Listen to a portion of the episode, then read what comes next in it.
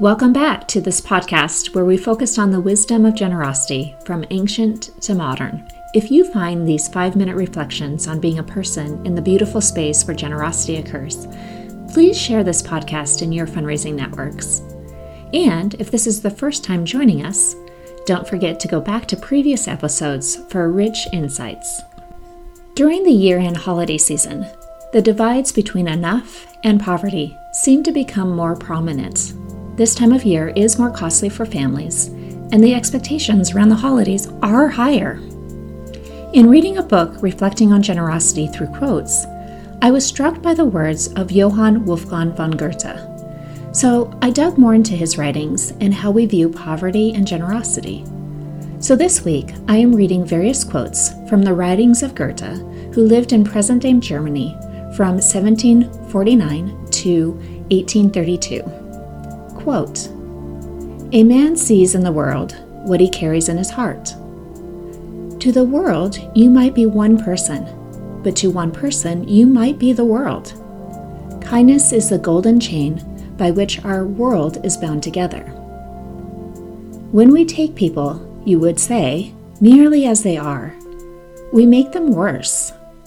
When we treat them as if they were what they should be, we improve them as far as they can be improved.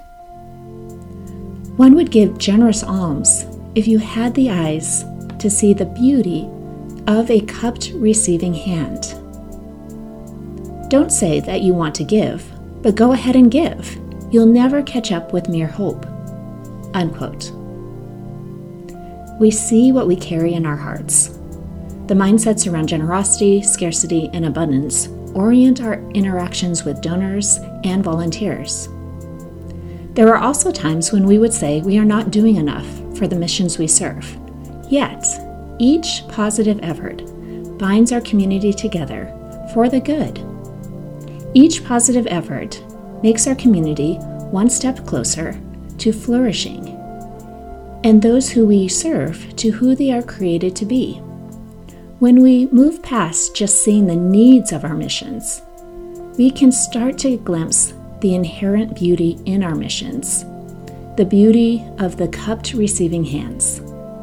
And we get the great privilege of offering that beauty for donors to support. Let's reflect on two questions this week. What are you carrying in your heart this week? Generosity, abundance, or scarcity?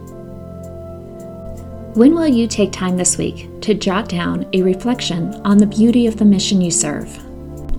Share this podcast if you enjoy these five minute reflections and subscribe to receive these reflections released every Monday. To explore fundraising coaching deeper, visit servingnonprofits.com. See you next week.